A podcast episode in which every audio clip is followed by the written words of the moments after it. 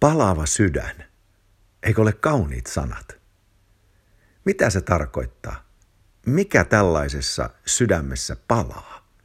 No siellä palaa totta kai Herran rakkauden liekki.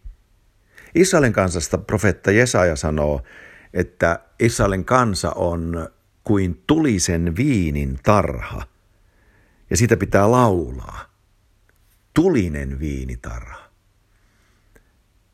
Tämmöinen sydän, joka palaa, niin siellä palaa Jumalan rakkauden liekki, ja siinä on syvä varmuus syntien anteeksi saamisesta.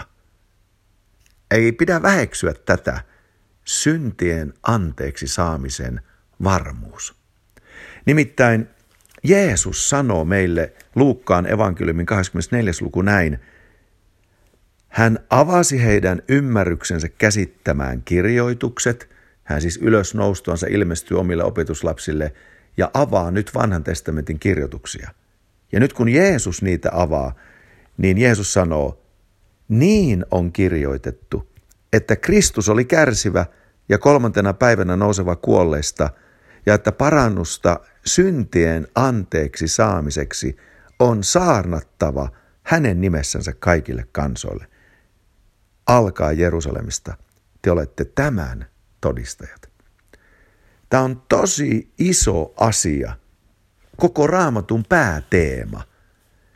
Jeesus, meidän syntiemme sovittaja.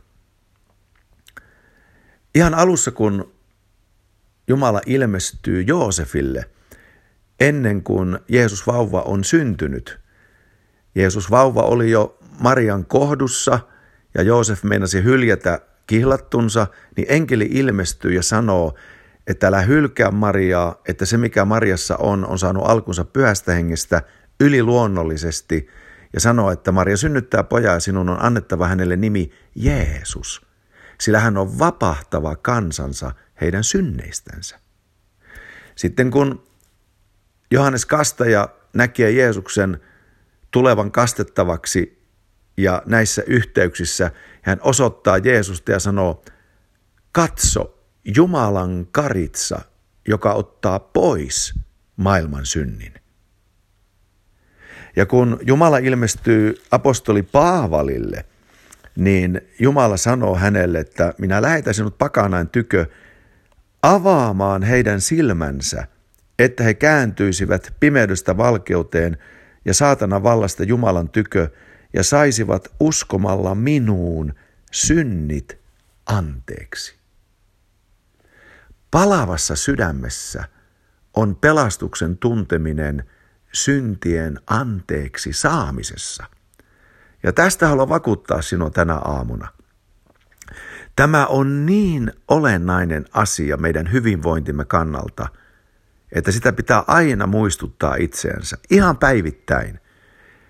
Sinun ja minun henki, sinun henkesi, ihmishenkesi voi hyvin, kun siinä elää voimakkaana, palavana liekkinä varmuus syntien anteeksi saamisesta. Sielusi voi hyvin, Sielua ei mikään niin rasita kuin syyllisyys ja itsesyytökset, jotka saa aikaan vieraantumisen tunteita ihan omasta minuudesta saakka ja yksinäisyyttä, eristäytymistä. Niin sen takia tämä syntien anteeksi saamisen varmuus karitsan veressä on niin tärkeä. Jeesus otti ruumiiseensa meidän syntimme ja meidän sairautemme ja hän kärsi niistä meille kuuluneen rangaistuksen viattomana meidän sijastamme ja edestämme. Ja kun hän vuodatti verensä, niin se oli viaton veri. Ja kun hänet haudattiin, niin sinne haudattiin meidän syntimme ja koko vanha ihmisen kauheus ja turmelus. Ja kun Jumala herätti poikansa kuolleista, niin me heräsimme hänessä uusina ihmisinä, uusina luomuksina, tullen osalliseksi uudesta luonnosta – ja nyt tämä uusi Jumalan luonto on meidän sisimmässämme ja meidän minuutemme. Me olemme vapaat. Raamattu sanoo, Jeesun kuolleista herätetty meidän vanhurskauttamiseksemme. Nyt saamme elää siten, että Kristus elää meissä. Ja nyt meidät on päästetty hänen kuolemansa kautta irti vanhasta elämästä elämään tätä uutta elämää, varmoina siitä, että meidän syntimme ovat sovitetut, anteeksi saadut ja ne ovat poistetut Kristuksesta, Kristuksessa, poistetut Kristuksessa ikinä meitä vaivaamasta. Ja kun Kristus tulee takaisin, niin hän lahjoittaa meille ylösnousemusruumiin ilman minkäänlaisia viittauksia meidän synteihimme tai meidän vanhaan turmeltuneen luontomme. Hän tulee saattamaan pelastuksen täydelliseksi ja lahjoittamaan meille ylösnousemusruumiin. Elä tässä vapaudessa tänään ja anna tämä totuus tulee sovelletuksi koko päivän ajan. Vastusta kaikkia syytöksiä Jeesuksen veressä. Vieraantumisen tunteita Jeesuksen veressä.